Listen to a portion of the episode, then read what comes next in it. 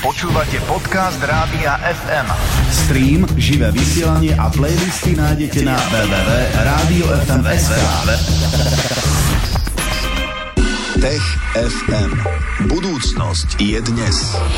Teraz nebudeme o hudbe hovoriť ani o koncertoch, budeme sa rozprávať o veciach, na ktoré chce upozorniť Tomáš Prokopčák z denníka ZME. Dobrý deň. Ahoj. Ahoj, ty si poslal opäť dnes tém, ja som z nich vybral dve, ktoré sú tak trochu aj akože napojené na seba. Budeme sa baviť o smrti, o chorobách, o nemocniciach. Nuž, poďme teraz do 14. tuším storočia, 1300 aj niečo. Veľký mor v celej Európe, vieme o ňom, že bol. On sa volá Čierna smrť. Tak, keď to ľudovo o tom rozprávame, tak je to Čierna smrť, ktorá sa odohrávala v polovici 14. storočia, keďže vtedy všetko trvalo dlhšie, tak aj tá morová epidémia trvala dlhšie niekoľko rokov. A práve o nej sa budeme dnes rozprávať, pretože vedci urobili nový výskum a jeho cieľom bolo vlastne zistiť, odkiaľ to ochorenie prišlo. No, je to vlastne plúcne ochorenie, že? Je plúcný mor za tým. Za tým je v skutočnosti baktéria, taká grama, negatíva, grama negatívna baktéria, ktorá sa volá odborne Yersinia pestis. Ale teda je to mikrób. Sme v dobe, keď o antibiotika a Louisovi Pasteurovi ešte nikto ani nechyroval, ešte stáročia o tom nikto nechyroval. Ľudia netušili, že existujú nejaké baktérie v 14. storočí, lebo však nie sú vidieť. Čo ale videli je, že vymrelo až 60 Európanov v tom čase. Odkiaľ to prišlo táto pohroma? My sme vedeli, že prišla z východu. Aj vtedajší ľudia tak nejak tušili, že prichádza z východu, prichádza po morských cestách vďaka obchodu, vďaka karavánam. A veci tušili, že z východu znamená niekde z Ruska. Ale chceme, alebo chceli tí výskumníci vedieť, eh, kde presne, kde je ten pôvod, alebo teda či sa dokážeme modernými dnešnými metodami, vďaka genetike a skúmaní génov tých rôznych kmeňov tej baktérie zistiť, kde je ten prapôvodca tejto čiernej smrti. 60% obyvateľstva Európy vymrelo, si spomínal, to je príšerne veľa. E, koľko to celé trvalo a ako sa to potom zastaví, alebo ako to postupne odchádza? No, ťažko sa odpovie na tú prvú otázku, pretože môžeme sa rozprávať, že to trvalo 4 roky, ale môžeme hovoriť aj 10 ročie, pretože ten dopad alebo dobeh e, tej e, epidémie bol dlhší. No a zastaví sa to tak, že jednoducho tí, ktorí nie sú odolní alebo nemali to šťastie, alebo sa nevyhli, jednoducho umrú. Bohužiaľ sme v takejto dobe a keď hovoríme umrú, tak v tom 14. storočí podľa dnešných odhadov umrelo 75 až 200 miliónov ľudí v časoch, keď v Európe žilo zhruba 400, 375 miliónov e, ľudí. Čiže hrozne veľa. Všade sú masové hroby, depresia a Dobrou správou potom je, že vďaka tomu, že sa tak radikálne znížila populácia, tak museli nevyhnutne prísť obrovské inovácie a odštartovala renesancia. Ja teraz pozerám celia uh, Tudorovci a tam tiež prišla nejaká pliaga od niekiaľ, začali ľudia sa stiažovať, že sa necítia dobre, vykašľavali krv a už boli na zemi a bolo po nich. Nechcel by som žiť ani v 14., ani 15., ani 16. storočí. E, v podstate toto celé uvoľnenie v, tomto, v tejto oblasti prišlo až s príchodom antibiotík. No a to sme až v 19. 20. No. storočí, čiže môžeme sa mi tešiť, že žijeme v najlepších zo všetkých možných časoch, aspoň z pohľadu medicíny. Uh-huh. A to, čo veci zistili v súvislosti s, touto, s týmto morom, s touto čiernou smrťou v 13. 14. Pardon, storočí, tak na čo e, je to dobré pre nás dnes? Kam nás to posúva? Ono to bola taká detektívka. Jednoducho tí výskumníci sa museli pozrieť do masových hrobov, do desiatich rôznych pohrebných miest po celej Európe.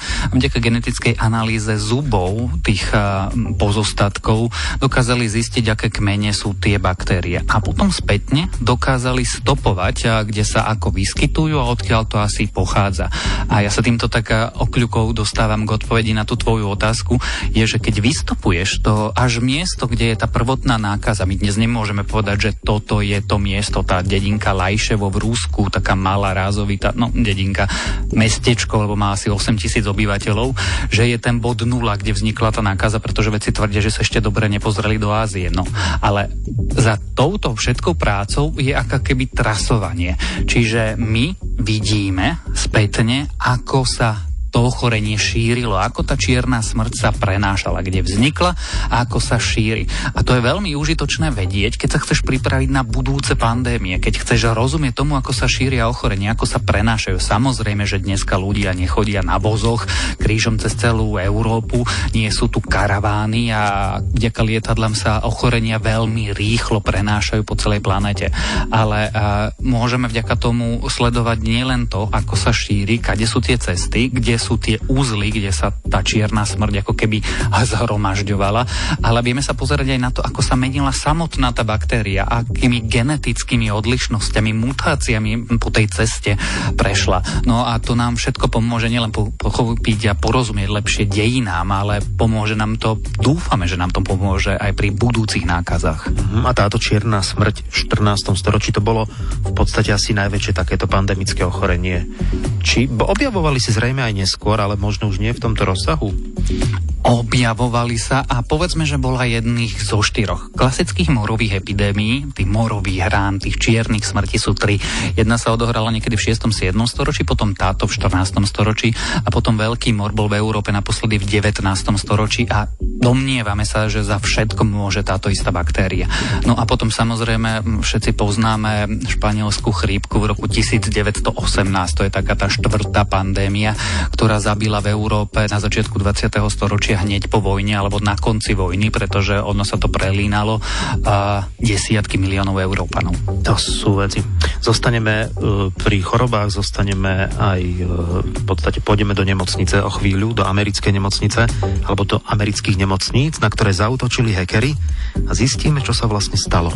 Tech FM. Tomáš Prokopčák je tu. V rámci TFM dnes preberáme také neúplne príjemné témy. Ideme teraz do Spojených štátov. Tri nemocnice v Spojených štátoch museli zavrieť po útokoch hackerov. Tieto nemocnice príjmali iba najkritickejšie prípady. Takže čo sa vlastne stalo, Tomáš? Vlastne za tým je zaujímavejší ten celý príbeh o tom svete, alebo o tom našom svete, v ktorom žijeme a v ktorom bohužiaľ sú aj dobrí, ale aj zlí hackery. Alebo teda, nemusíme ich volať hackery, sú to normálni kyberkriminálnici a vydierači, ktorí sa snažia zarobiť peniaze tým, že niekomu ublížia a potom ho vydierajú, aby zaplatil výkupné. A práve toto sa stalo v Spojeným štátom a trom nemocniciam v Alabame, ktoré jednoducho na svoje systémy mm, dostali alebo prenikol k ním tzv. ransomware, teda škodlivý software, ktorý ti napríklad zašifruje všetky údaje a povie ti, že ak do 48 hodín nezaplatíš XY bitcoinov na účet taký a tam taký, tak o všetky tieto údaje prídeš vieš. No a keďže tieto napadnuté nemocnice mali napadnuté interné systémy tak, že nevedeli ich počítače, keď to veľmi zjednodušíme, poriadne fungovať, tak jednoducho neboli schopné ani vykonávať eh, bežnú prácu. No ja hovorím, že ľudia sú buď dobrí alebo zlí, to je to základné delenie. No a títo kyberkriminálnici to urobili teda zámerne, že na nemocnicu ideme, hej, že nebolo to, že nemocnica sa do toho dostala v rámci nejakého väčšieho útoku. No a to je odpoveď na otázku, ktorú práve nevieme a je na tom celom zaujímavejšia, pretože na prvý pohľad by to mohla byť, že náhoda. Jednoducho tým kyberkriminálnikom je to jedno, koho napadnú. Oni chcú len napadnúť čo najviac ľudí, aby získali čo najviac peňazí. A je im to jedno, či som to ja, alebo ty, alebo je to nemocnica, armáda, alebo ktokoľvek, aj keď každý z nás má trošku inak asi zabezpečené tie systémy. Tak to by to bol ten jednoduchý príbeh. A to podozrenie, ktoré samozrejme zatiaľ nikto nevie potvrdiť, je, že to nemohlo byť len takto. Že to možno sa niekto ukrýva za banálnych kyberkriminálnikov, ale v skutočnosti urobil veľmi cieľený prienik do systémov zdravotníckých zariadení v západnom svete. Severokorejskí hekery sú napríklad týmto štátni úplne známi, že používajú ransomware, aby Severná Kórea získala valuty, pretože nemá zahraničné peniaze. No a v dnešnom svete hybridných eh, vojny a hybridných hrozieb, kde všelikto útočí na všelikoho, si vieš predstaviť aj scenár, že nejaká mocnosť sa tvári, že je obyčajný kyberkriminálnik a takto si testuje bezpečnosť. No, treba z nemocnice, alebo priehrady, alebo elektrárne. Ransomware je čo? Ransomware je škodlivý software, ktorý od teba chce výkupné. Ono to vlastne je poskladané z dvoch anglických slov ransom ako výkupné a software, teda software. A v skutočnosti je to nejaký program, ktorý sa ti dostane do počítača, ktorý zistí, že je v tvojom počítači a začne ti šifrovať obsah tvojho pevného disku napríklad. Uh-huh. A títo kyberkriminálnici znefunkčnili úplne všetko v tých nemocniciach?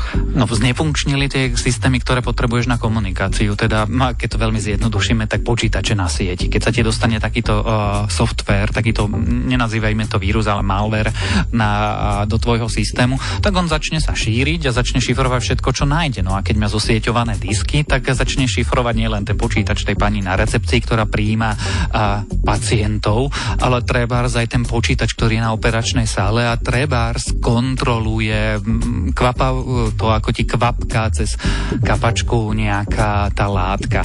Ak to nemáš teda rozumne vymyslené tak, že máš oddelené od siete tie kritické počítače a zdá sa, že tieto nemocnice to nemali správne urobené. Tam vôbec majú nejaký firewall alebo niečo, veď je nutné, aby všetky tie počítače boli pripojené na internet. No každý rozumný človek, ktorý rozumie aj ty bezpečnosti, aspoň malý kúsok ti povie, že kritická infraštruktúra má byť ergepnutá. Teda má byť jednak, nemá byť na spoločnej sieti, nemá byť vidieť zvonku a ideálne má byť tak, že by sa ten zvyšok siete k nej nemal nejako fyzicky ani dostať. Mala by byť e, uložená bokom. To sú napríklad riadiace centra elektrárny, to sú riadiace centra vodných priehrad, to sú napríklad operačná sála, nemocnice. My v tomto okamihu naozaj nevieme, ako dobre boli zabezpečené tie nemocnice, pretože oni hovoria, že kritické operácie zvládnu, ale teraz akože keď máš e, problémy s nohou, alebo máš zlomenú ruku, alebo máš povedzme angínu, tak akože chod do inej nemocnice. To je to, čo zatiaľ povedali. Takže odpoveď skutočná je, že my nevieme, ako veľmi boli zabezpečené tie nemocnice. Čo sa s tým dá robiť? No tá zlá vec, ktorú s tým môžeš urobiť, je zaplatiť výkupné a dúfať, že tí vydierači ti odšifrujú ten disk. A tá iná je, že takmer nič, pretože toto je typ útoku, že už sa stal, už ti zašifrovali ten disk, ak ho zašifrovali správne a použili dobré kryptografické nástroje, tak nemáš takmer žiadnu šancu sa dostať k tým zašifrovaným údajom. A čo máme robiť a čo treba robiť je prevencia, teda jednak kritickú infraštruktúru, tie dôležité veci nemať pospájané s tými nedôležitými vecami, ku ktoré má prístup veľa zamestnancov, lebo najľahšie sa ti napadne počítač cez človek človeka, nie cez software. To je jedna vec. A druhá vec je zálohovať, zálohovať, zálohovať. Čiže ak máš nejaké citlivé údaje, tak si robiť zálohy, aby keď sa ti niečo toto stane, tak si mohol toto všetko vymazať, naformatovať disky alebo ešte lepšie hodiť ich niekde do smeti a zobrať tie údaje, tie zálohy do tých nových a pokračovať ďalej. To znamená, že ak sa na mojom laptope objaví správa od niekiaľ, že zaplať, lebo sme ti to celé zašifrovali, neodnesiem ho do servisu a nikto mi to neopraví že to je tak, tak neuveriteľne zakodované, že koniec? No môžeš mať šťastie a v skutočnosti si nebol obeťou skutočne relatívne šikovnejších zločincov a pomôže ti nejaký ten servisák. Pravdepodobne nebudeš mať takéto šťastie, ak by sa ti toto stalo. No a môžeš skúsiť zaplatiť to výkupné, alebo hm, asi bohužiaľ zahodiť ten počítač. Jo, nebudem ja platiť nikomu nič, ja mám všetky informácie dôležité na externom harddisku, ktorý si pripojím, keď potrebujem. Dobre robím. A dobre robíš, len hodne treba pripájať do počítača, o ktorom tušíš, že je na ňom malware. No, to je jasná vec, no, lebo tak sa to dostane ďalej. Toto sa asi bude ešte opakovať, že toto je len na vzostupe táto vec, či? Bohužiaľ to je, no, tak kyberzločinci sú na vzostupe, lebo klasickí zločinci zistili, že prečo by mali riskovať, vykrádať banku, alebo mali by akože unášať ľudí, keď môžu sedieť v pokoji svojej obývačky a bude robiť toto, alebo si zaplatiť niekoho na opačnom konci sveta, aby za nich robil toto a nebudú riskovať stred s políciou a vieš, je to asymetria. Útok je vždy jednoduchší ako obrana proti nemu. Mm-hmm. Ďakujeme pekne za témy, ktoré si dnes priniesol Tomáš. Verím, že si aj poslucháči niečo odniesli, že si budú dávať na svoje údaje trochu väčší pozor. Ty si dávaš pozor? Snažím sa byť trošku neúplne na základnej úrovni, ale niekedy som dosť nepoctivý. No. Mm-hmm. Dobre, tak sa zamysli nad sebou trošku v tejto oblasti. Tešíme sa na teba opäť o týždeň vo štvrtok a pokiaľ by na teba išla nejaká vírusová záležitosť, tak nech odíde, ti prajeme v Rádiu FM. A ďakujem, ahojte. Ahoj. Tech FM. Počúvali ste podcast Rádia FM. Nezabudnite si nás naladiť. Stream aj frekvencie nájdete na www.radiofm.sk.